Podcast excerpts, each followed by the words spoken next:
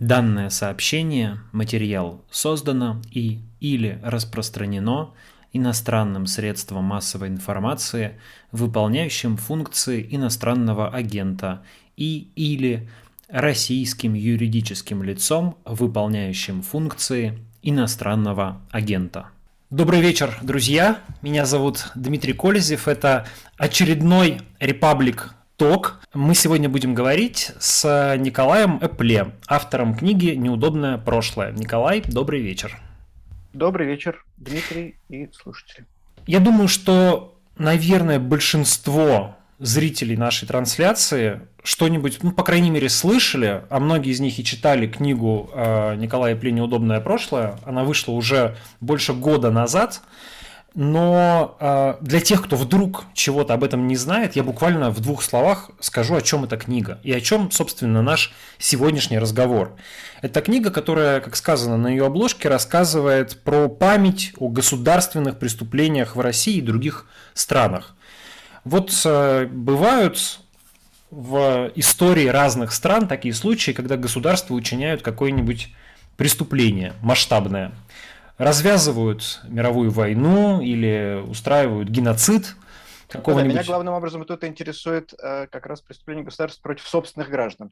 Не да, против собственных граждан, да. И, угу. Вот. И э, потом с этим, как-то с этим надо жить, когда эти преступления проходят, заканчиваются, но как-то что-то с этой памятью нужно делать.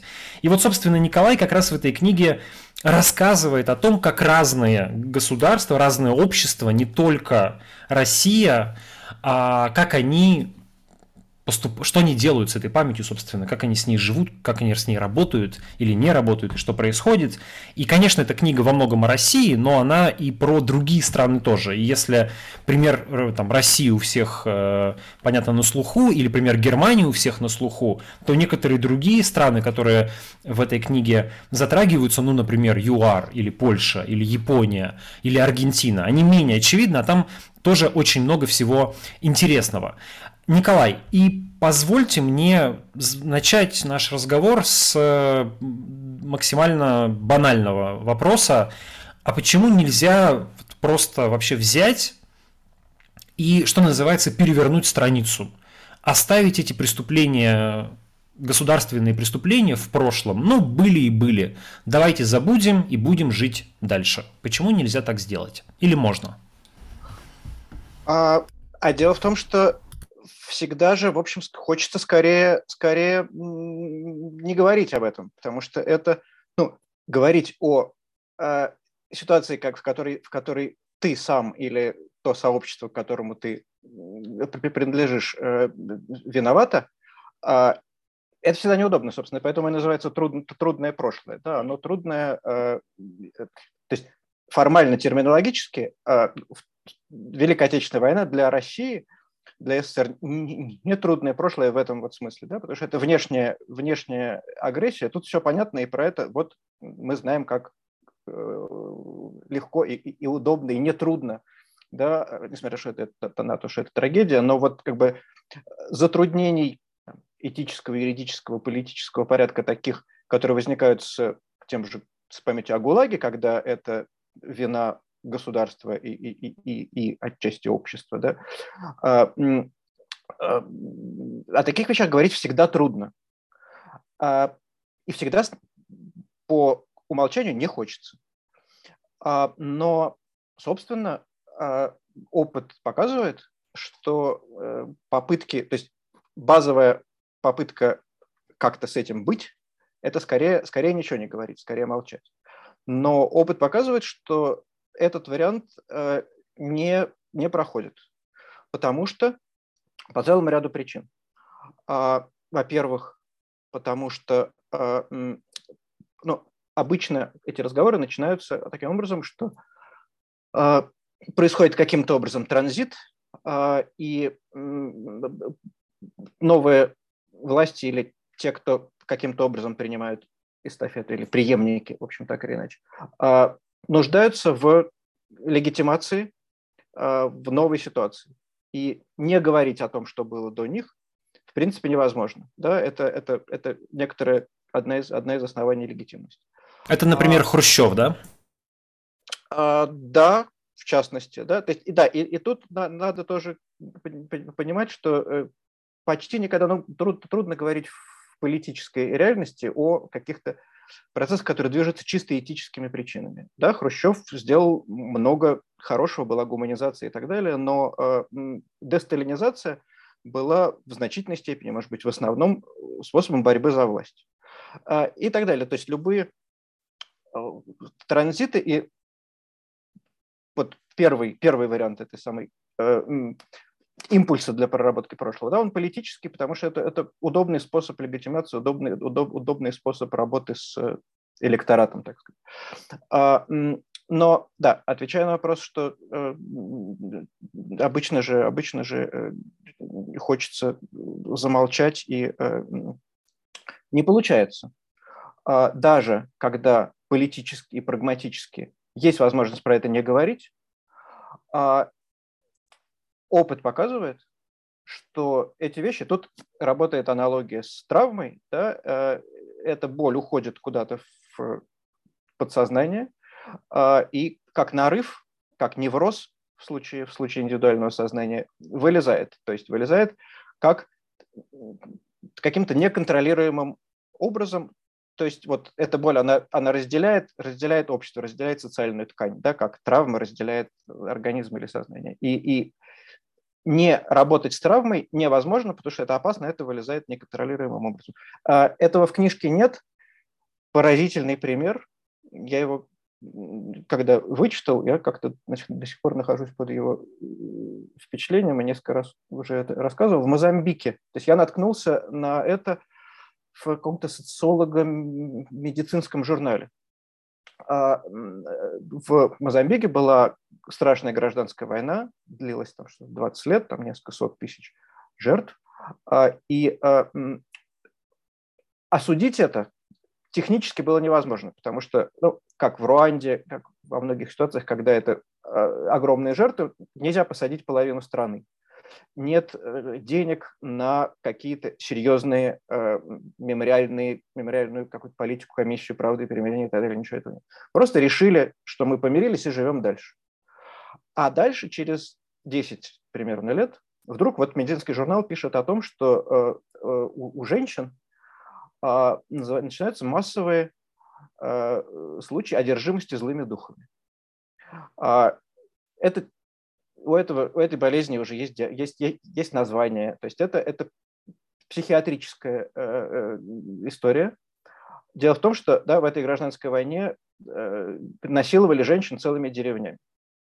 И э, да, эта вещь никак не прорабатывалась, никуда не девалась, ничего с этим не делалось. И вот это вылезает в виде массовых психозов массовой вот такой вот э, одержимости, который, о которой, которая является уже медицинским феноменом, и про который пишут, пишут медицинские журналы. Это некоторый такой установленный факт. Вот как, бы, как аллегория ситуации, когда о трудных вещах не говорят а, и живут дальше, не получается. Да, еще один пример просто, чтобы закончить уже политической чистой, чистой историей. Да, вот, а, да, испанский пример, про который у нас как-то не очень много говорят, а он очень интересен для, для, для России, да, память о гражданской войне 30-х а, еще годов. В, после смерти Франка а, общество и там, политические элиты решили, что да, лучше не ворошить прошлое, вместе двигаться в светлое будущее, потому что это будет разделять и так далее. Решили, это называется пакт молчания. Есть такое неофициальное название. И там, с середины 70-х годов, с конца 70-х, Э, до 2000-го это получалось. А дальше поколение внуков э, появились там, первые публикации о том, как внук выкопал массовое захоронение и искал своего деда. И волна настолько всеиспанская началась. А, да, это очень похоже на ту работу, которую делает Дмитриев, Сандармох и так далее. Да? Но у нас это не имеет такой, такой волны. То есть в 2000 году, спустя 25 лет после того, как решили забыть и молчать, а, общество снизу разбудило, так сказать, государство. Был принят закон об исторической памяти, и то, что Франко вынесли вот два года назад из э, его мавзолея, результат, собственно, этой волны. Да, тоже решили, решили помолчать. Когда-то, какой-то период времени, может быть, и хорошо молчать, потому что это слишком болезненно, нужно выстроить какую-то инфраструктуру нового государства и так далее. Но совсем избежать этого разговора. Опыт большинства стран показывает, что невозможно. А в России вы видите какие-то вот такие симптомы, ну, как в Мозамбике? То есть вот чтобы прям прорывало это каким-то образом, не знаю, если не в медицинском, то в таком социальном аспекте? Ну, про это, например, есть э, книжка в свое время прогремевшая и, и заслуживающая внимания, интереса, книжка э, Александра Эткинда «Кривое горе» о том, что в значительной степени постсоветская, постсоветская культура невидимым образом деформирована вот этой непроговоренной или криво проговоренной болью. А, да, он, он все, все, все возможные сферы культуры, вот там, кино э, до, до там, каких-то э, не помню конкретных примеров, там, советское кино. Вот. А, из примеров более свежих, ну, в принципе, то, что сейчас некоторые говорят о том, что э, мы вообще сейчас наблюдаем новую волну памяти, да, такой вот всплеск интереса к, к, к, к этой теме, в принципе, говорит о том, что, да, а, ну, такой уже навязший пример – это когда Дудь делает, э, сделал э, фильм про Колыму, он долгое время был, там, он был чуть ли не первым, в всяком случае, долго, может быть, он и сейчас третий, четвертый, там, по просмотрам среди молодой аудитории, да, для которой, которой, в общем, как бы интересуют совсем другие темы, это давно уже в прошлом и так далее, и так далее. То есть, а, когда в 2014 году в связи с Крымом государство решила добавить, так сказать, железо в голос и э, апеллировать к сильной руке, и как бы разбудили в очередной раз Сталина, то есть он стал гораздо больше присутствовать в публичном, в публичном поле. А обратной реакцией на это стал интерес к как раз истории жертв, э, деятельности мемориала, деятельности Дмитриева и так далее. И так далее. Но государство это поддерживало э, тоже усилением репрессий соответствующих. А, и а, таким образом статистически там число публикаций, число каких-то а, гражданских акций значительно растет в, там, со второй половины десятых э, с 15, с 15 года, что говорит о том, что, хотя кажется, да, уже вот сколько можно, уже в 90-е годы все проговорили и так далее. И так далее. Вот, вот нет, не проговорили. А то, как, то, как это отзывается, в общем, свидетельствует о том, что не проговорили. Да, я помню, а, в книжке это, это есть. Очень яркое было впечатление хака, медиа-хакатон мемориала, когда мемориал позвал журналистов а, э, сказать, что вот у нас есть базы, давайте мы научим вас с ними работать, это может быть интересно. И журналисты из каких-то молодежных изданий, там, Sports.ru и так далее, или, или, или, или Матч ТВ, не помню точно, а, которые, в принципе, заинтересованы в интересном материале, да, а вдруг увидели, что это человеческие истории, про это можно писать так, что это будет интересно не, не, не потомкам жертв, и потомкам жертв, и тем, кто специально профессионально этим интересуется, а широкой аудитории. И этот медиахакатон обернулся там несколькими десятками публикаций, очень любопытных, очень интересных. То есть журналисты, которые это чувствуют, да, такие вещи, они почувствовали, что это тема, которая ну, имеет большую аудиторию. Вот вы сравниваете память о государственных преступлениях прошлого с личной травмой, которую нужно прорабатывать, чтобы она не отравляла ну, настоящее существование. Если говорить про эту работу с прошлым, то кто его в первую, кто эту работу должен в первую очередь вести? Общество или государство? Или они как-то вместе должны это делать? И как в России выглядит сегодня эта ситуация? А, а нет ответа, кто это должен, э, кто это должен делать. Да? В, два года назад, когда а, команда социологов решила сделать исследование, опрос, да, как, как что россияне думают о э, сталинских репрессиях. Ну, я, кстати, стараюсь э, говорить не сталинские репрессии, а советский государственный террор, и всячески это пропагандирую, потому что сталинские репрессии – это эфемизм. Вот. А, да, есть много опросов, как вы относитесь к Сталину и так далее. Вот мы видим этот рост любви страстной к Сталину и так далее. И социологи говорят, что это плохие опросы, они не то меряют. И тогда была идея, а как же, а как же это померить по-другому? А, и а, придумали сделать там ряд дилемм, где не будет прямого вопроса, там, как вы относитесь к тому, будет, будет даваться ситуация, а, и а, спрашивать вот два, там, два варианта ответа. Вот что вы, что, вы, что вы об этом думаете. Там было четыре типа базовых вопросов. Там, лучше говорить или лучше молчать.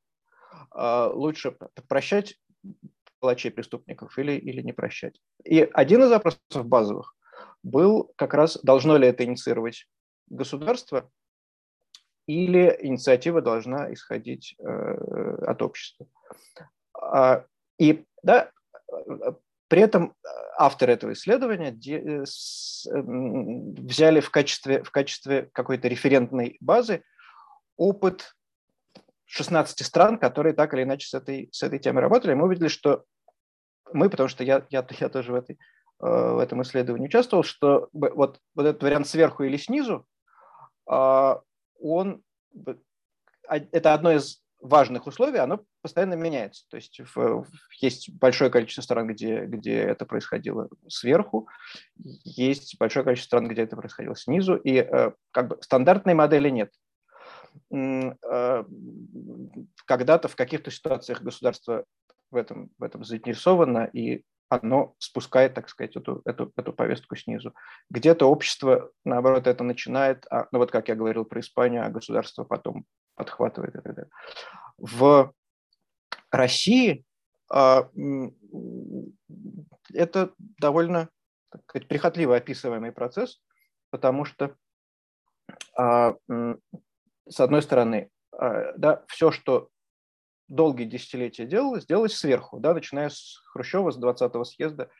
И э, даже в 90-е годы, то есть проблема России в том, что э, оформленного и такого движения снизу, которое бы смогло стать основанием для диалога с государством, такого движения снизу не случилось. А государство в какой-то момент за это, взявшись в своих интересах, как это всегда бывает, а, в какой-то момент решила притормозить. Да? И вот там в 90-е годы а, закон о реабилитации писался сверху, а, ориентируясь на какие-то движения, не ориентируясь на, на то общественное движение, отзываясь на которое появился мемориал. Но, в общем, то, что зафиксировано в законодательстве, делалось исключительно сверху. И отсюда мы имеем мизерные компенсации, о которых даже не все знают, что жертвам репрессий полагаются компенсации. А, очень мало мы знаем случаев, когда э, жертвы или потомки жертв, или те, кто ассоциирует себя с их интересами, да, как-то снизу требовали бы чего-то. Вот э, эта кампания, которую мы наблюдаем последние два года, дело о возвращении домой, да, когда вот эти три героические женщины требуют э, через Конституционный суд возможность э, потомкам сосланных вернуться туда, куда, откуда их сослали. Это один из исключительных примеров, когда э, вот потомки жертв действительно вступают в этот диалог с государством. А движение снизу было, но оно как бы оно с государством никогда не полноценно не встречалось. Да, государство в какой-то момент отдало это э, обществу. Э, да, были приняты некоторые, некоторые э, ритуальные действия. Да, был установлен э, этот э, день памяти жертв. Э, разрабатывалась долго программа, госпрограмма, которая так и не была, госпрограмма увековечения памяти жертв репрессий, которая так и не стала госпрограммы, а превратилась в куцую такую концепцию с непонятными полномочиями и так далее. А, в общем, по большому счету, эта активность была отдана обществу. Да, посмотрите, как у нас устроен День памяти жертв э, политических репрессий 30 октября. Да, он есть, он государственный, но, но если кто-то наблюдает, легко увидеть, что все, вся какая-то деятельность это деятельность общества, она снизу. То есть этот день отдан на откуп в общем гражданском обществу. Да? Государство в нем никак не участвует, хотя это государственный праздник. Да? Это хорошая иллюстрация, как, как эта модель у нас, у нас работает. А, был короткий период, когда такое сотрудничество было. Это, собственно, начало, начало 90-х. Государство, государство и общество. И э, пример, когда Юрий Дмитриев нашел и, и, и, и другие, там несколько было человек, нашли Сандармох. Собственно, его нашли благодаря тому, что один из офицеров КГБ, а, а затем ФСБ, а, там, поднял архивы а, и э, таким образом движение какое-то началось, а когда обустраивали, собственно, само, само место, э, Министерство обороны, МВД отдавало, давало людей, чтобы э, делать дорогу, условно говоря. Да? Но этот период был довольно короткий. Потом государство как бы от этого, от этого э, отодвинулось, а потом начало потихонечку э, говорить, что, в общем, лучше, лучше туда и, в принципе, не соваться, и еще и разными способами криминализировать, так сказать, эту активность, когда она оказывалась слишком, слишком бодрой и неконтролируемой, смотри, и так далее.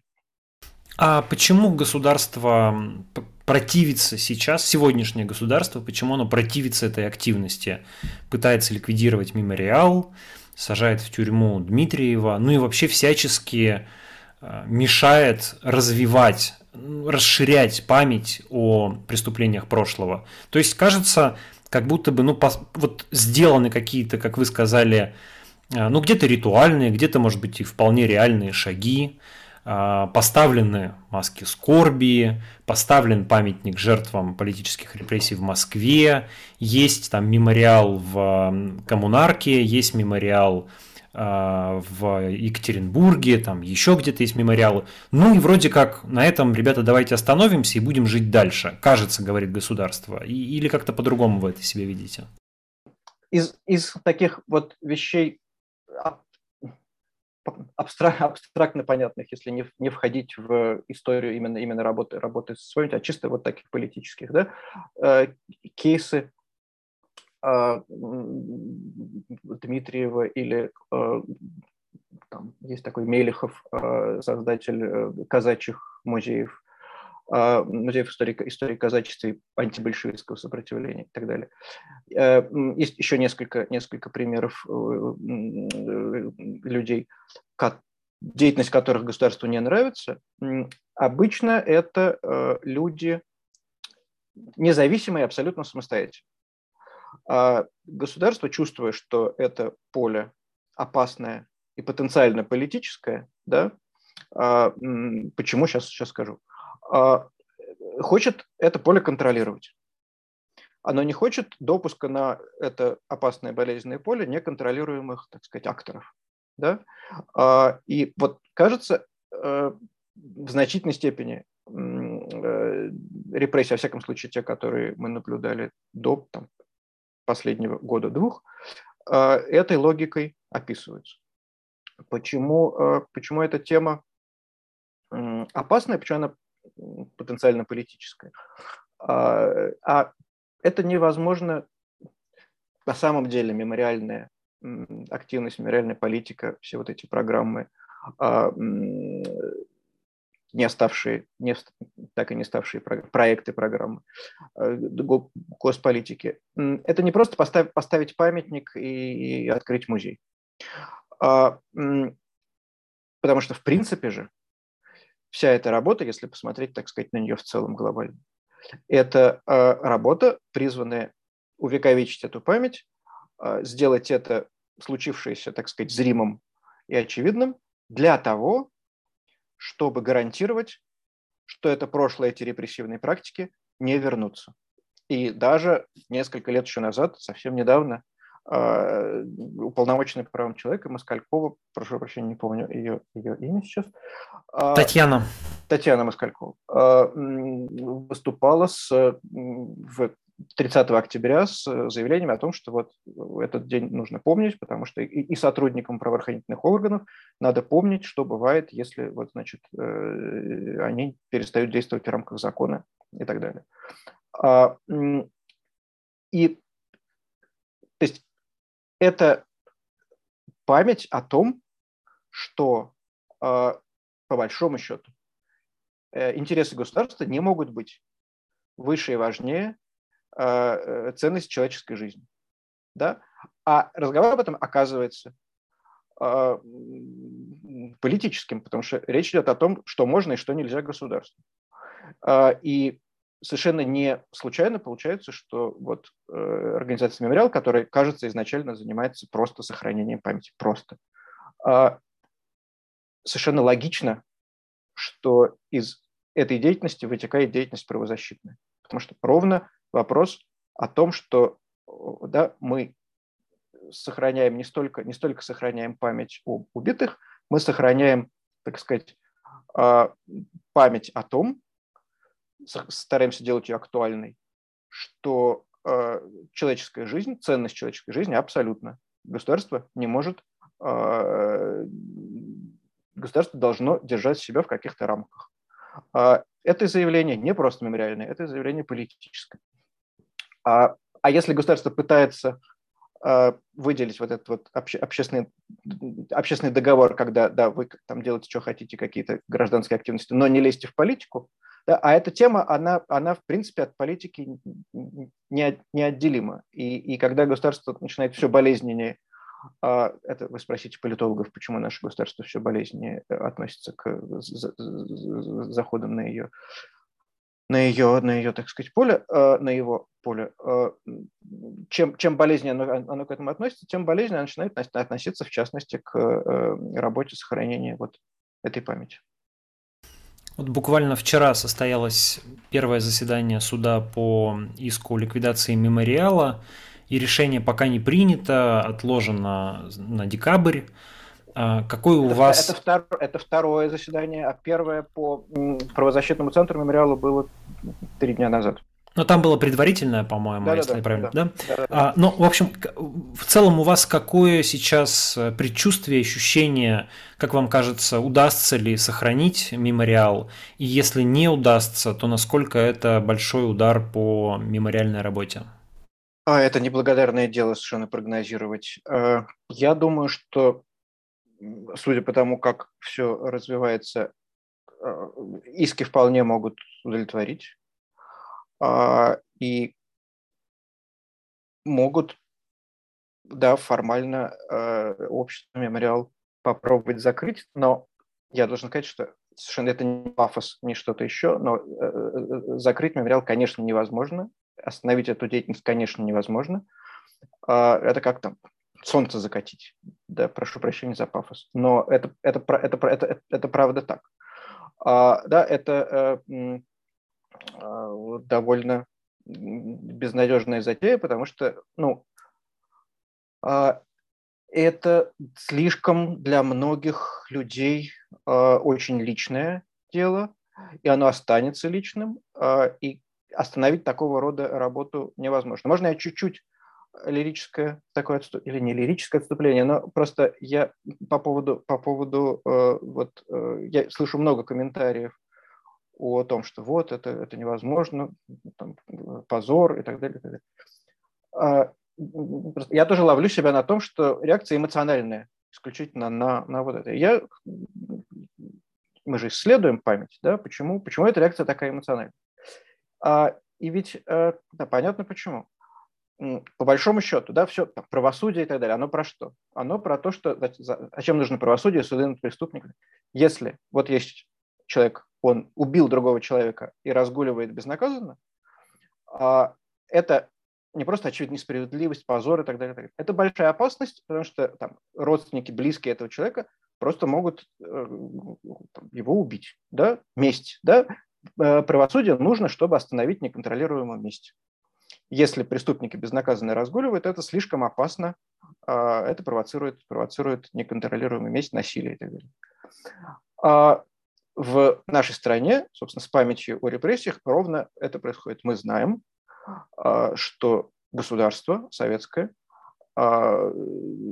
убило миллионы, сотни тысяч, миллионы людей, и миллионы пострадали незаслуженно. И да, мы наблюдаем, что эти преступления не, не были наказаны.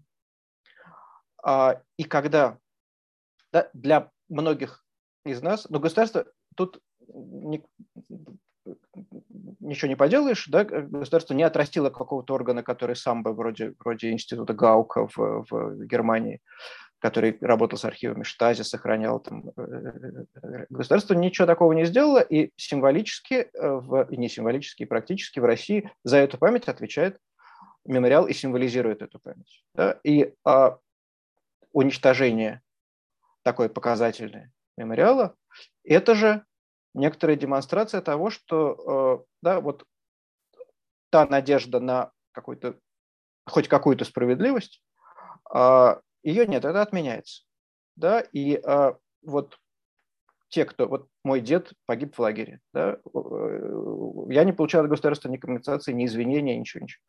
У меня есть хотя бы мемориал, который каким-то образом эту работу ведет, из-за меня, так сказать, представительствует хоть, хоть как-то.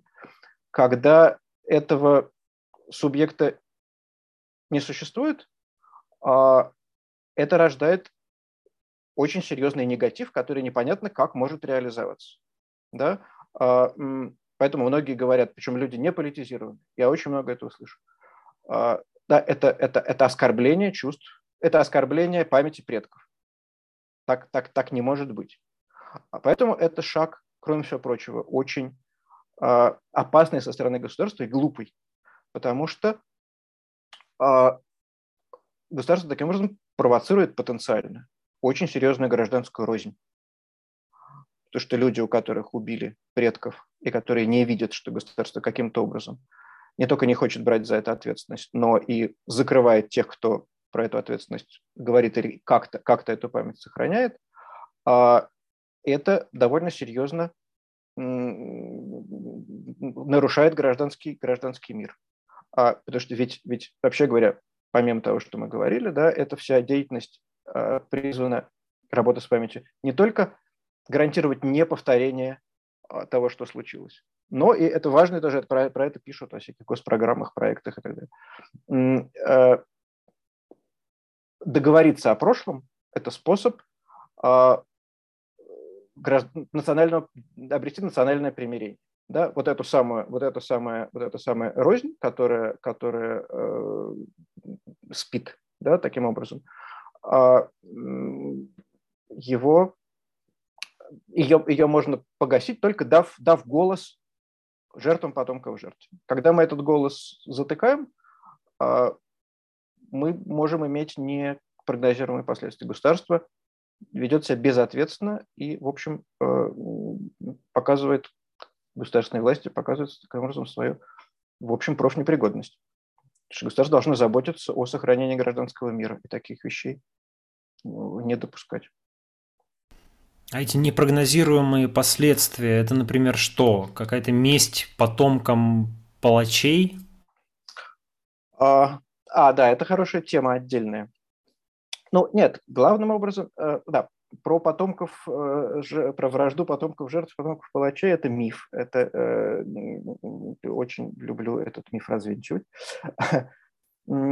Ну, нет, опять же, на примере большинства стран очень хорошо видно, как это, это, это все работает, если эти вещи не, не прорабатывать. Это недоверие государству.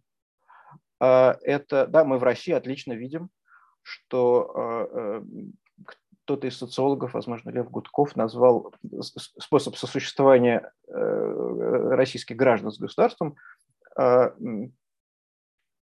неуважительное сосуществование, да, вынужден сосуществовать, но всячески э, уходят от э, взаимодействия, да, не платя налоги, э, не решая э, конфликтов в судах, э,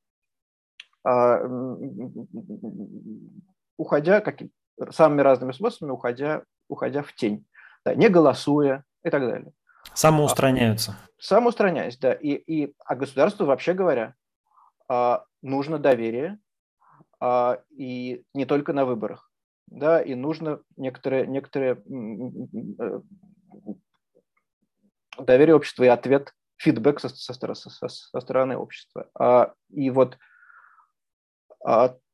такой потенциальный негатив, о котором я говорю, да, и, и актуальный, это негатив вот, вот ровно такой. Это недоверие а, и там, а местами сдержанная ненависть в таких, в, в, в таких случаях. Да? Государство не воспринимается как, как авторитет, как нечто достойное уважения, как арбитр э, и так далее, и так далее. Я очень люблю пример в какой-то из статей про Аргентину. Было сказано, что... М, а, потому что тоже да, аргумент, что вот если давать, давать э, голос э, потомкам, потомкам, публиковать это все, это ну, могут начаться какие-то суды, могут начаться иски там государства, это же, это же, это же расшатывание, раскачивание лодки и так далее. А в Аргентине там типа, в шестнадцатом году, когда уже несколько десятилетий шли там, процессы над лидерами хунты, над какими-то рядовыми сотрудниками. В шестнадцатом году число исков а, к государству достигло какого-то рекордного совершенно э, показателя. При этом уровень доверия к судебной системе рос параллельно с э, значит, этим, этим числом исков. Да? То есть люди понимают, что с государством можно разговаривать на таком языке, государство берет на себя ответственность, в том числе ответственность юридическую, да, и таким образом э, завоевывает доверие. И институты государства завоевывают доверие, а доверие нужно институтам как, как, как там, я не знаю, бензин или, или масло и так далее, для того, чтобы, для того, чтобы они, они, они работали. Вот э, вот это, об, об этой потенциальной и актуальной опасности я говорю, а не о вражде между внуками значит, э, жертв и палачей. Про потомков жертв и палачей много очень про это э, говорится, а, что да-да-да, вот не нужно решить прошлое, потому что...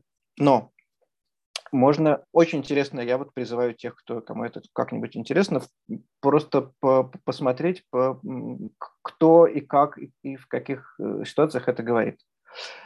Это, э, я ответственно заявляю, что это миф и манипуляция, а, э, который спускается, транслируется, собственно, ну вот ровно теми, кто этого разговора и публикаций имен, в том числе имен палачей, публикации фактов, не хочет. А в 2016 году, когда мемориал опубликовал базу э, сотрудников НКВД как раз 37-38 года. Такое было шумное событие. А сразу появились в СМИ а, публикации о том, что а, вот потомки чекистов опубликовали письмо президенту, требуя закрыть эту базу. Да, было много на их Москвы, какие-то обсуждения, все, всюду писали.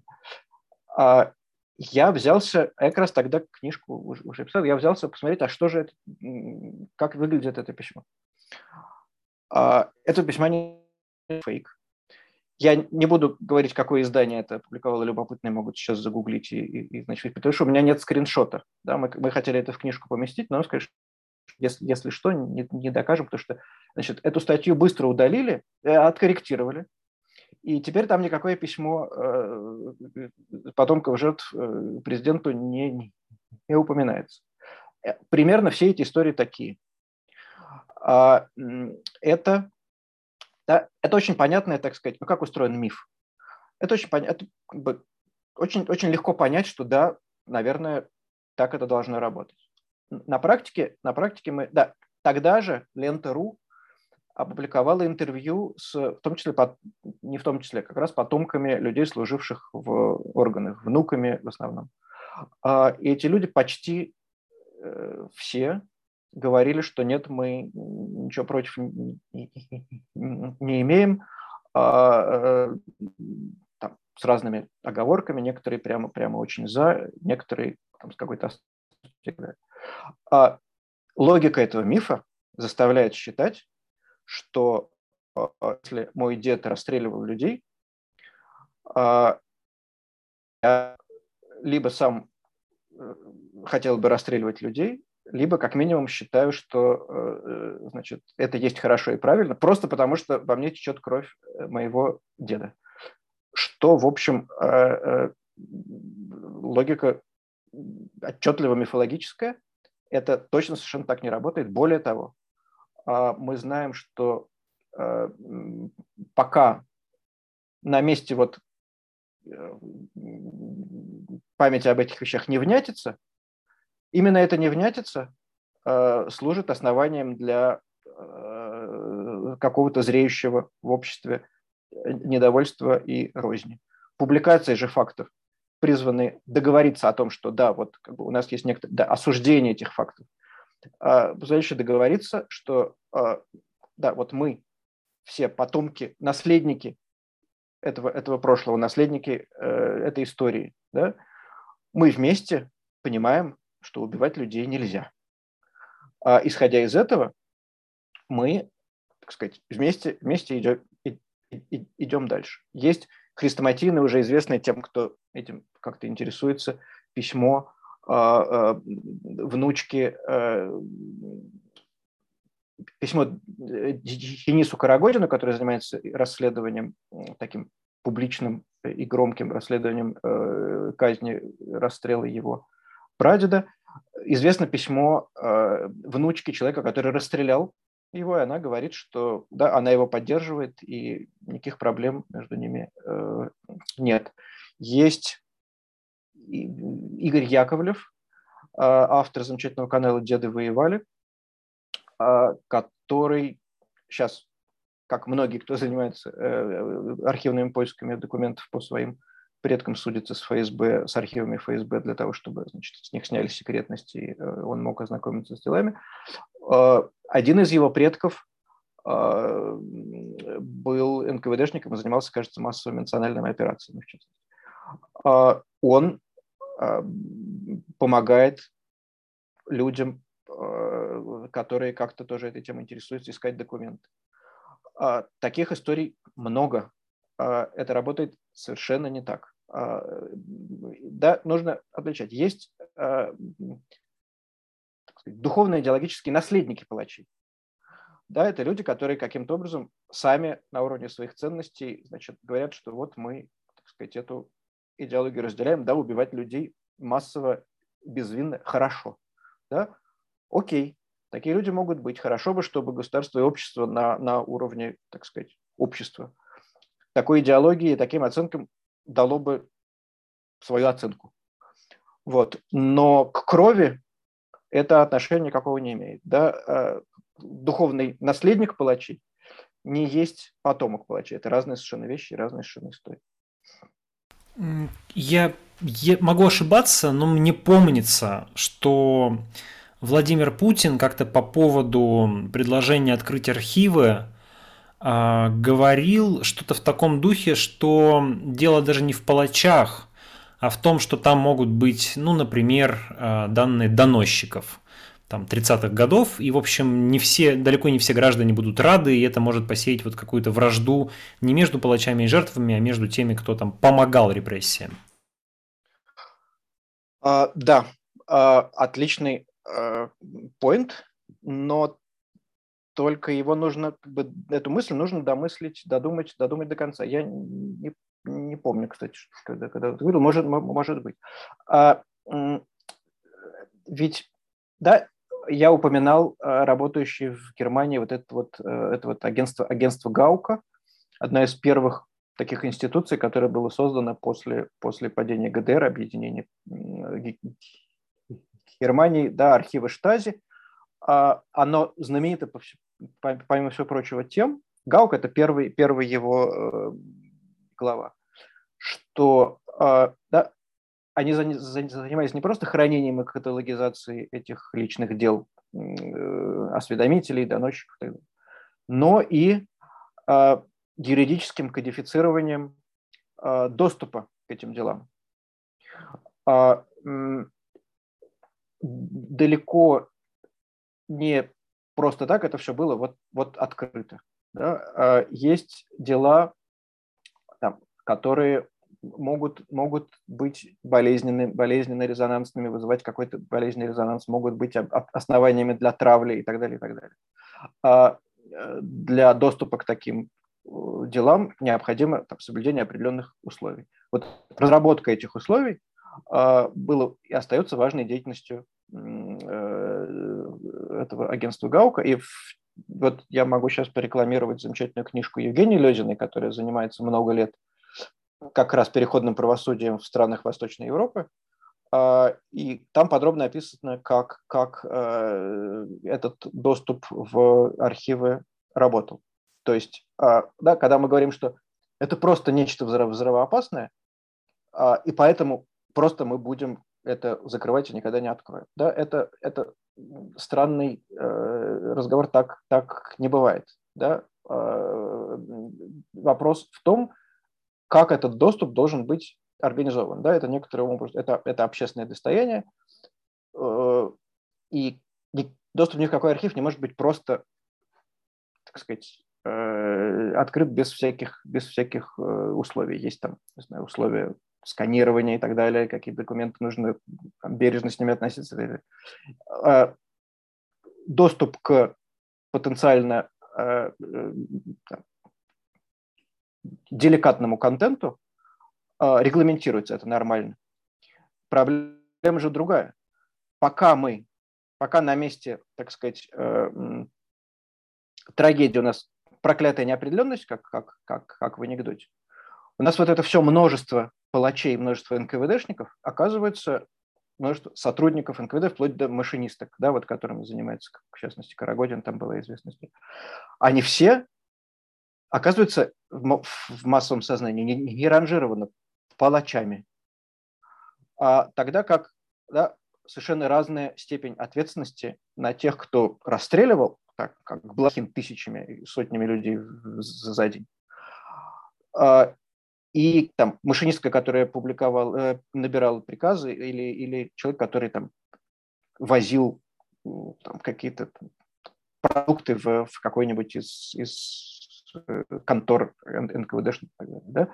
А сейчас, пока этот разговор не проговорен, пока эти имена неизвестной степень их вовлеченности не проговорена, все они а, палачи. А в их тоже интересах, в интересах их памяти, в интересах, в интересах их потомков, их близких, проговорить эту степень ответственности. Это может быть проговорено только если этот, э, это, это, эта информация не лежит под семью печатями, а если она открыта, об этом можно, можно говорить с, я повторяю, э, определенной осторожностью, с каким-то контролем со стороны экспертов, историков, архивистов. Половина нашего стрима уже позади. Э, меня попросили немного приглушить себе звук микрофона. Я постарался это сделать. Напишите в чат, стало ли чуть-чуть потише, потому что пишут, что меня слышно громко, а Николая тихо. А, Николай, э, Друзья, а я вас призываю, конечно, задавать вопросы в чате. Я там некоторые из них э, озвучу. И не забывайте ставить, поставить лайк трансляции, чтобы это чтобы понравиться алгоритмам YouTube. Николай, а я бы хотел спросить вас про опыт разных стран. Вот вы в книге рассказываете про то, как работают с памятью о государственных преступлениях, э, работали с памятью о государственных преступлениях разные общества и государства. На ваш взгляд, э, какой опыт наиболее применим к России? Я себе, когда э, книжку писал, методологически запретил думать о том, а вот какая из моделей э, наиболее близка. Да, потому что моя, моя задача была не сконструировать, так сказать, модель работы для, для России, это бы исказило отношение к материалу. Поэтому я специально себе это э, делать запретил. И э, кроме того, про это много говорится в среде тех, кто этим занимается, что э, ну, довольно опасно говорить про модели, вот как, как нечто нормативное. Потому что это некоторым образом стирает индивидуальную специфику, э, которая, в общем, э, очень важна. И там, когда говорят, а, ну там Россия, ну, это же, это же, это же мы видим там, модель Испании, да, и вот все идет значит, вперед. Это и некорректно, и просто неправильно, потому что да, все, эти, все эти ситуации э, очень индивидуальны. Другое дело, о чем можно говорить? Можно говорить о наборе каких-то, так сказать, типических э, ситуаций, э, инструментов, э, механизмов. Вот об этом говорить можно. И даже вот, то есть, что можно сказать вот на уровне каких-то вот таких общих вещей, это что кейс Германии, который у нас постоянно цитируется в связи с тем, как, как, как у нас это все устроено, он, да, и, и кроме него почти ничего не цитируется. Собственно, я взялся писать эту книжку, чтобы сообщить, так сказать, общественности, что кроме Германии вообще-то еще что-то есть.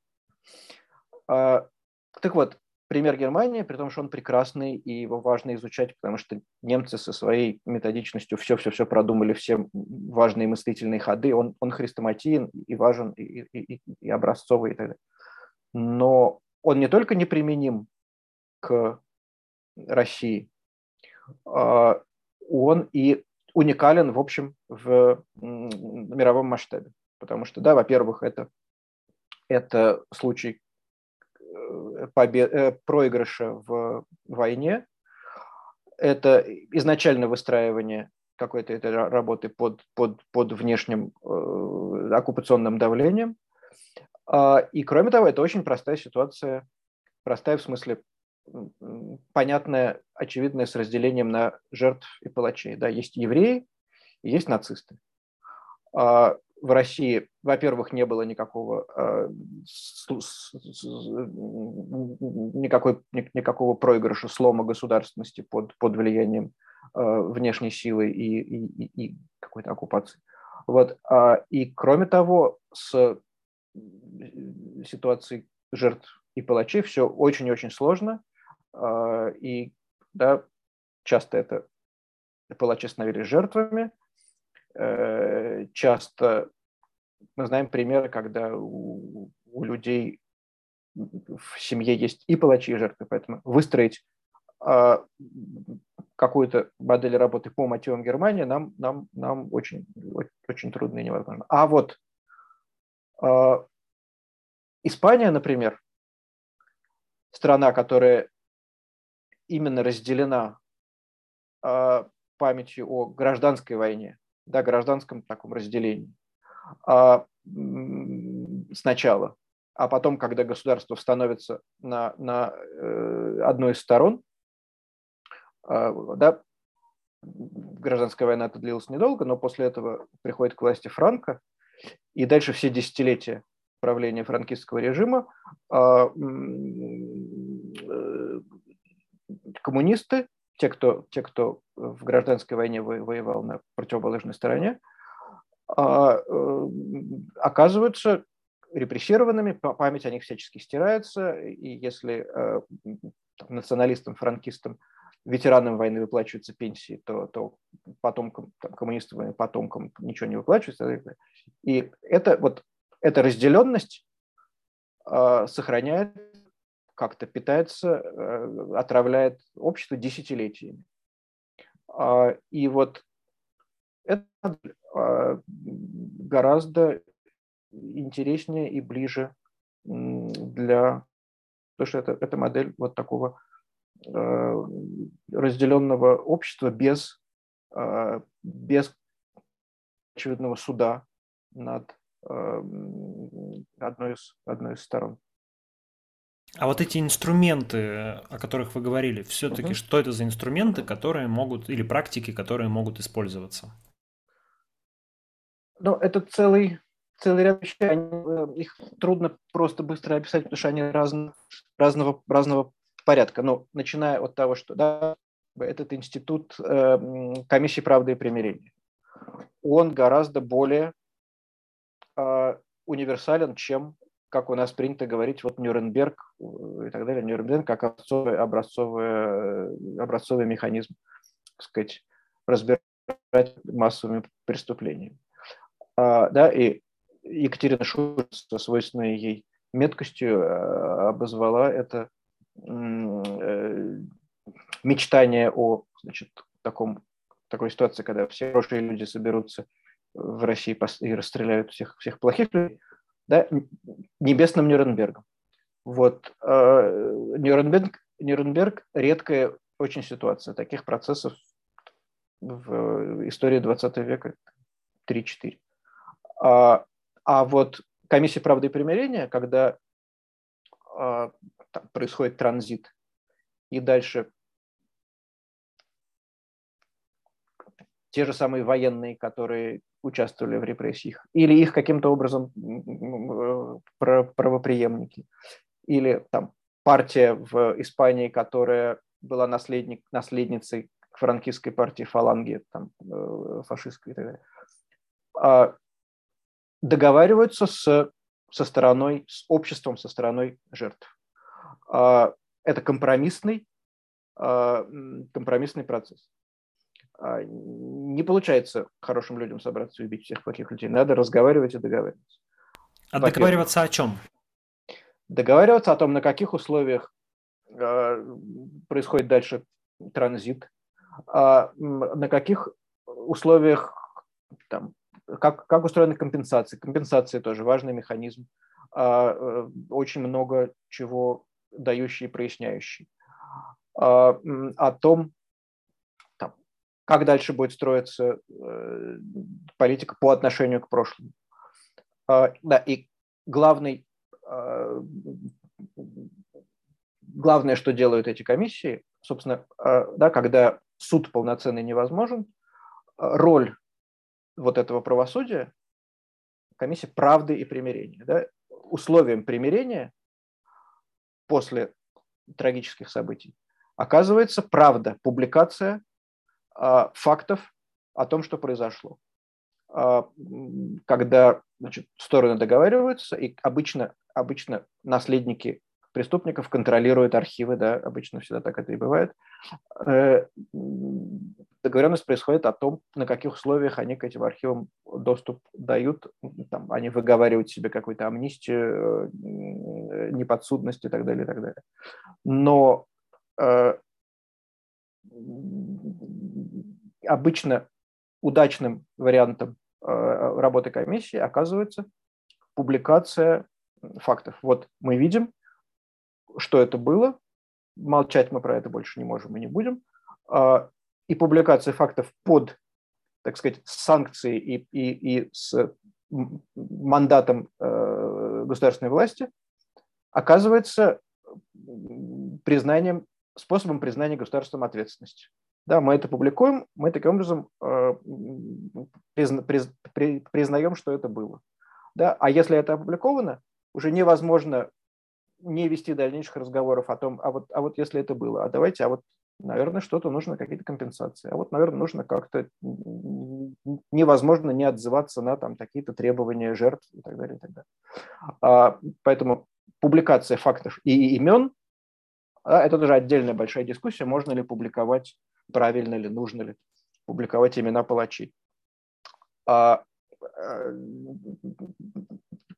опять же, успешно работающая комиссия – это комиссия, публикующая имена, потому что э, иначе это ну, степень компромисса неудачная. Это так или иначе приходится потом, потом докручивать, потому что это не это вещи, это важные непроговоренные вещи, которые потом приходится все равно проговаривать. Другого порядка, другого порядка э, механизмы, э, там я сказал, публикации фактов, компенсации и так далее. Другого порядка логика важная очень. А, когда а, истории работы с семейной памятью да, становятся достоянием общества, а, и там, это оказываются какие-то важные значимые публикации, а, потому что модель работы с семейной памятью, работа с семейной памятью оказывается важной моделью для того, как это делать на, в, в, в масштабах всего, всего общества. А, ну, долго рассказывать, но мой любимый пример, он совершенно потрясающий и малоизвестный. Это книга Петера Эстерхази, венгерского э, писателя, э, «Исправленное издание», где он рассказывает о том, как он пошел, он написал сначала героическую книжку про своего отца, как, как, как отца с большой буквы и, и, и про историю страны, потому что его отец был членом аристократического рода, ассоциирующегося вообще с, с Венгрией как таковой Эстерхази. А, а дописав эту книжку, он вдруг узнал, что его отец был осведомителем тайной полиции. И он начинает вот прорабатывать и прописывать отношение к своему отцу, которого он одновременно любит и которого он в то же время не может не осуждать. А, и вот эта модель гораздо более по факту э, и э, частотная и продуктивная, чем абстрактный Нюрнберг. Да? Э, мы разбираемся с прошлым нашей страны, и мы все, так сказать, наследники вот, вот этого, этого клубка боли, да, которое одновременно это, это, это что-то очень близкое и родное, да, это, это, это мой отец. А с другой стороны, это вещи, которые невозможно не осуждать. Да? Переход к Нюрнбергской модели – это переход на, на, состояние, на ситуацию внешних. Да? Я, я там, Америка или СССР, которые судят этих, этих, этих сволочей. Да? А у нас нет ситуации, как, как бы внутри этого разбирательства с советским прошлым у нас нет, у нас нет по-настоящему такой позиции, да, чтобы мы могли вот на такую внешнюю позицию отойти. Нет, наша, наша позиция – это вот этот Эстерхази, который разбирается с одновременно очень дорогим и близким, а, и одновременно человеком, который совершил а, страшные вещи. Да? И вот, вот эта модель работы а, очень тонкая, сложная, тем не менее страшно важна для этих процессов на, на уровне общества. Таких, таких книжек на самом деле довольно, довольно много, это не, не, не единичный пример, но они страшно, страшно все важны, и этот вот опыт во всех странах, такие личные истории всегда есть, и они всегда э, оказываются важной какой-то общественной пружиной. Вы, ну, мы дов- довольно много уже упоминали немецкий опыт, и э, вы сказали, что Нюрнберг уникальная вещь, которую трудно или невозможно а, перенести на российскую почву или на советскую почву было невозможно перенести. Но она еще и крайне внутренне, внутри себя неудачная. То есть, Я как раз, да, хотел об этом спро- э, вас спросить, потому что у а, тех людей, которые не очень погружены в историю послевоенной Германии, может возникнуть впечатление, что вот война закончилась, был Нюрнберг, нацистов осудили, все немцы ужаснулись, и начиная там 46 года, значит, все жили а, в покаянии перед еврейским народом и всем миром по поводу того, что случилось. А у вас в книге описывается, что это был довольно трудный процесс, который занял десятилетия. И, например, а, ну, я для себя узнал это из вашей книги, что вообще-то денацификация была по большей части профанацией во многих случаях. Вот вы не могли бы чуть подробнее рассказать о том, с, какие, с какими сложностями столкнулась Германия на этом пути? А, ну да, для, для начала, как всегда в таких случаях, э, главная проблема в том, что э, да, это, это, это процесс, устроенный по, по правилам э, юридических процессов, а, и безусловно, осуждение нацистских преступников правильная и, и, и важная вещь. В этом смысле Нюрнберг прекрасный пример и базис, в общем, того, что того процесса выработки, так сказать, э, Конвенция о правах человека и так далее, и так далее, то, что, того юридического процесса, который начался после войны по его результату. Но при этом это все равно а, суд победителей. А, да, это а, ситуация, безусловно, не, не равного, не равного суда. А, и есть много примеров, когда э, довольно страшных преступников прекрасно миловали, если они оказывались важными там, либо американцам, либо советом. Есть много примеров, когда там, оказывались осуждены э, гораздо строже те, кто сказать, был, был э, формально э, заслуживал меньшего. То есть это, это, это в значительной степени месть юридическими средствами. А, да, кроме того, да, те, кто председательствовал в Нюрнберге с советской стороны, это был э, человек, который был ответственен за, за репрессии, на, который, на руках у которого кровь и так далее. А, но кроме того, то есть а, это же все так или иначе было, в общем, было видно, и, и, а, и Нюрнберг воспринимался многими в Германии именно как, как сведение счетов. А, большого доверия даже, даже Нюрнбергские трибуналы не, эм, не рождали, так сказать, это не было таким очевидным прекрасным торжеством справедливости. Отчасти было, но не вполне. Но кроме того, а дальше да, начался вот этот вот процесс денацификации, когда э, да, я мог э, устраиваться там, на работу, каким-то образом включаться в общественный государственный процесс, если я доказываю, э, что в годы Третьего Рейха я не совершал значит, ничего страшного.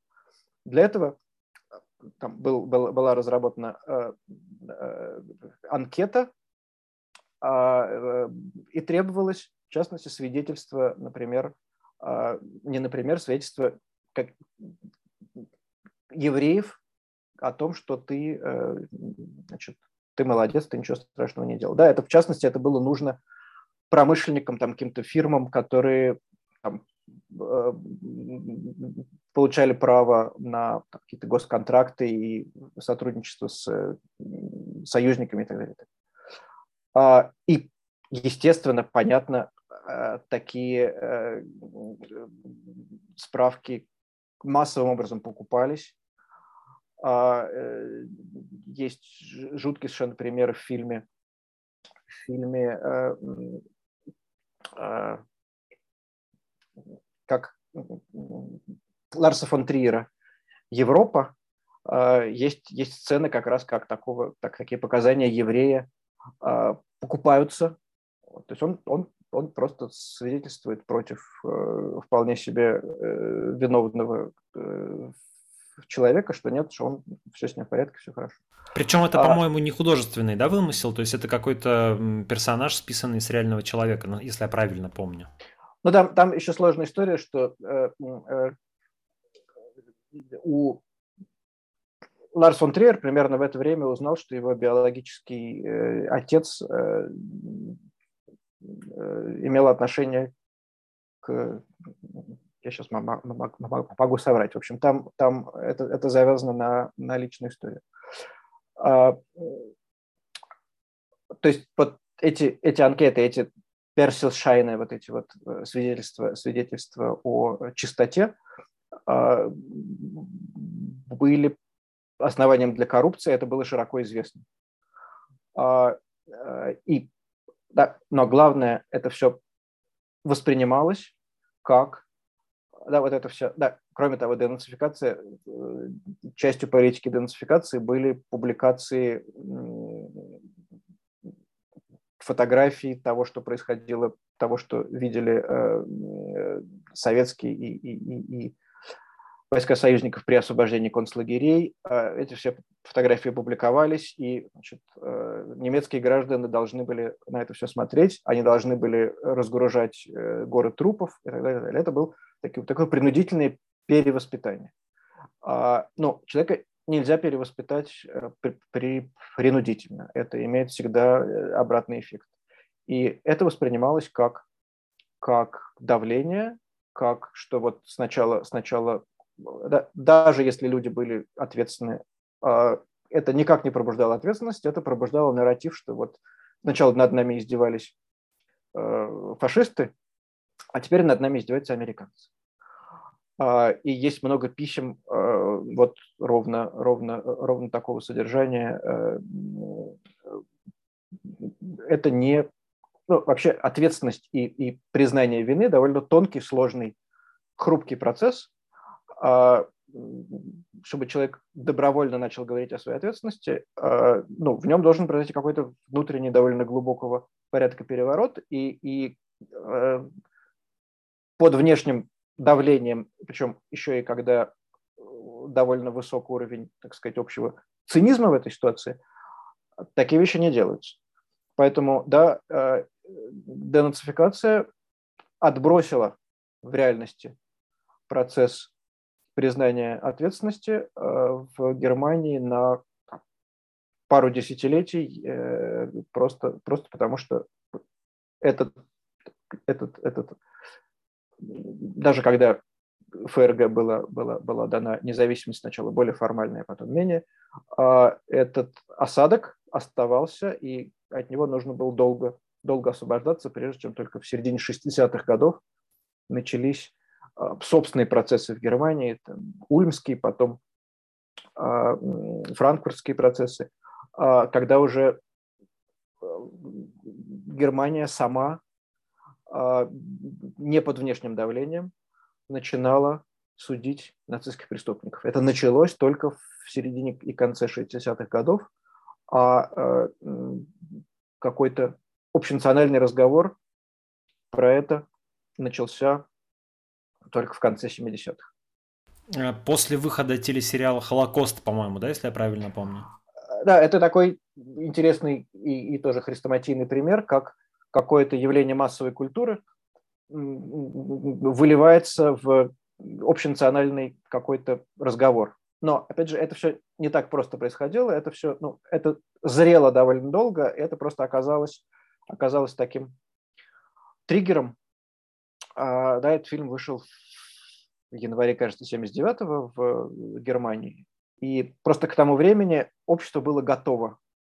И а, э, при трансляции этого сериала были поставлены в студии, то есть это было еще и такое шоу, были поставлены телефоны, и люди могли звонить и комментировать. И люди, э, много было звонков э, о том, что люди говорили, как же вы нам об этом не говорили? А, и, но человеческая память так, так устроена. Дело не в том, что не говорили. Просто люди созрели для того, чтобы, э, так сказать, разрешить себя об этом узнать. Вот. А, а денацификация, возвращаясь к вашему изначальному вопросу, а денацификация скорее блокировала эту готовность.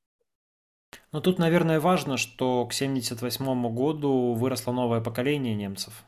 Да, да, да, да, да, да.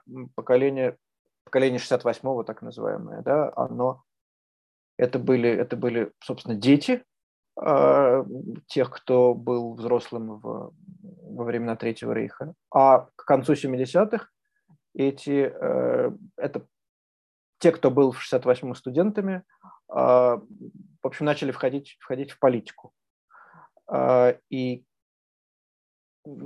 то, что то, к чему готово было общество, к этому начало быть готовым государство к там, к концу 70-х, началу 80-х, еще и потому, что эти люди просто пришли в политику. Ну вот Йошка Фишер, который был главой «Зеленых», он, собственно, начал свою а, общественную гражданскую активность как раз в, на волне студенческих этих волнений 68 -го года. И, и так далее. Это целое, это целое поколение. И, конечно, они пришли уже с другой совершенно и, и, и и риторикой, и, и набором идей, и ценностей в, в, в, в голове, и там, статьи, статьи э, про проработку прошлого, э, книжки, э, книжки Ясперса, там работы авторов франкфуртской школы, э, собственно, стали, оказались востребованы уже в, только после, после 68 года. Николай, а есть ли какие-то, на ваш взгляд, временные э, ограничения для проработки травмы? Имеется в виду, что ну вот у нас уже через 15 лет э, большому террору исполнится век. И не выйдет ли так, что если к этому моменту эта травма не будет должным образом проработана, то время будет упущено. Она останется где-то в прошлом, и к ней уже будет не вернуться. Но сколько, как долго может пройти с момента государственного преступления прошлого, чтобы к этому можно было вернуться и что-то с этим сделать? А, отчасти а, время затрудняет, конечно, этот разговор, безусловно. А, ну, начиная с того, что а,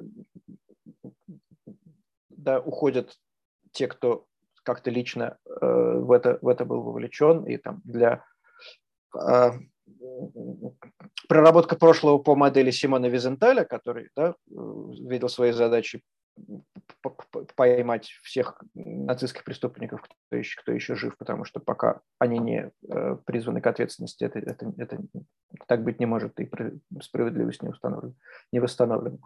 А, эта модель, да, работает только, только и все с этой логикой связано, только пока, пока живы непосредственные участники событий. Это уже почти в прошлом, да, уже сейчас вот уходят последние. А, поэтому потом это уходит из а, то, что исследователи памяти, там Ян Асман, Алейд Асман называют коммуникативной памятью, активной, активной памятью, вот то, что память, память о том, что было при моем деде и так далее, да, это работает не больше, чем на три поколения. А, и это определенная степень да, интенсивности воспоминаний, интенсивности вовлеченности и так далее. Но и это другая степень запуганности, да, потому что, известно, есть такая штука, как феномен третьего поколения, когда, да, если начинают копать и, и, шевелиться, как в Испании, э, раскапывать и землю, и, и историю, а обычно это делают внуки, потому что дети просто боятся. В этом смысле, чем, чем, чем дальше, а, тем страха меньше, но и, но и меньше какой-то личной вовлеченности. Но дальше, по, по тому же Яну Асману, Коммуникативная память перерастает в культурную, то есть то, что, то, что удается каким-то образом сделать культурным феноменом, проговорить, описать, а, законсервировать хотя бы, а, чтобы это дальше существовало уже не как мне дедушка рассказывал, а в каком-то другом виде, тогда это превращается в культурную память, другой тип, другой тип э, памяти, который уже э, живет по другим законам, э, хранится дольше и значит, уже высечен, так сказать, на, на, на камне. А такие вещи, как опыт показывает, опять же, разных стран, э, могут конструироваться долго, могут конструироваться спустя десятилетия и столетия. Мы видим, что там, сейчас там, все это Black Lives Matter, например, это процесс продолжения конструирования а, памяти о рабстве как культурной травме. Да, культурная травма – это отдельный такой феномен. А, это штука, которая… То есть теория культурной травмы говорит о том, что а, сам по себе Холокост не существовал в… То есть уничтожение, массовое уничтожение евреев не было феномен общественного сознания, пока а, оно не было соответствующим, соответствующим образом проговорено и, и не было запущено вот в эту самую инфраструктуру создания, создания культу, куль, культурной памяти. Есть какие-то вещи совершенно страшные, ужасные, типа нанкинской резни, которые пропорционально не хуже, так сказать, прошу прощения, Холокоста, да, а, там несколько сот тысяч человек за, за, за несколько дней. А, но нанкинская резня не стала феноменом таким, каким стал Холокост. А там резня в Руанде и, так далее.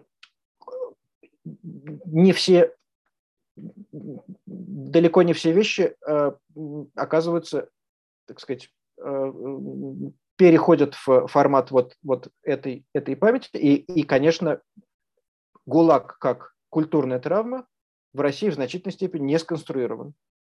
Но это конструирование возможно, и оно, собственно, оно, собственно, оно, собственно, идет. И временных рамок тут нет. Ну, другим образом, если об этом говорить, да, об этом пишут тоже в книжках про э, э, немецкую проработку, когда, когда говорится, что вот все, немцы устали каяться и так далее. Это неправильно, это некорректно так говорить, и это не так фактически. Да? А просто речь идет о том, что про это есть уже известная книжка Алей Дасман «Новое недовольство мемориальной культуры» происходит смена поколений. И тот язык памяти об этих вещах, который был разработан для одного поколения, для следующего не работает.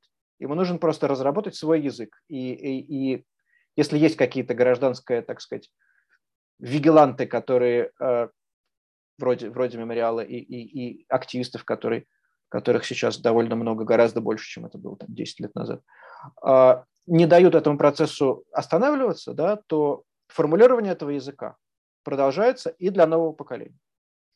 А, вот, собственно, да, американское рабство было раньше, чем, чем э, ГУЛАГ, но э, культурной травмой оно оказывается, катализатором политических процессов оно оказывается, и эта работа продолжается и видоизменяется, эта память, так сказать, э, обогащается, и эта работа идет дальше, совсем не останавливается и не скоро остановится. Так, так и с памятью в нашем случае о ГУЛАГе. Николай, мой последний вопрос, э, он не про неудобное прошлое, он, наверное, скорее про неудобное настоящее. Э, я думаю, что многие люди согласятся с тезисом о том, что в том или ином виде государственные преступления, они продолжаются и по сей день. Наверное, не в том масштабе, как в 30-е годы, э, но тем не менее. А, и, наверное, я не ошибусь, если скажу, что у многих людей сегодня есть ощущение несправедливости и даже некоего отчаяния от отсутствия надежды эту справедливость получить в ближайшее время. Но может быть, мысль о том, что когда-то эти преступления будут наказаны в будущем, она может несколько облегчать существование людей и вселять в них некоторую надежду по поводу сегодняшнего дня. В связи с этим такой вопрос. А что люди, которые сталкиваются, являются свидетелями государственных преступлений сегодня, могут сделать, чтобы облегчить нашим потомкам работу с этими преступлениями, с памятью об этих преступлениях в будущем? Фиксировать, собственно, да. Ну, Э, тут надо сказать, что все-таки термина государственное преступление не существует. Да? Это, это подзаголовок книжки, но потому что тут нужно говорить, что такое государство и так далее. Есть нарушение прав человека, да? более или менее массовые, единичные. Любое, в любом государстве а, так или иначе эта проблема существует, и это часть важного гражданского, как сказать, процесса вза вза взаимодействия государств, э, граждан и, и власти – общ... власть... власти и общества. Как я уже сказал, а, основным работающим и самым частотным механизмом проработки трудного прошлого оказывается публикация, сохранение, публикация а, фактов преступлений, фактов нарушения этих самых прав человека – а,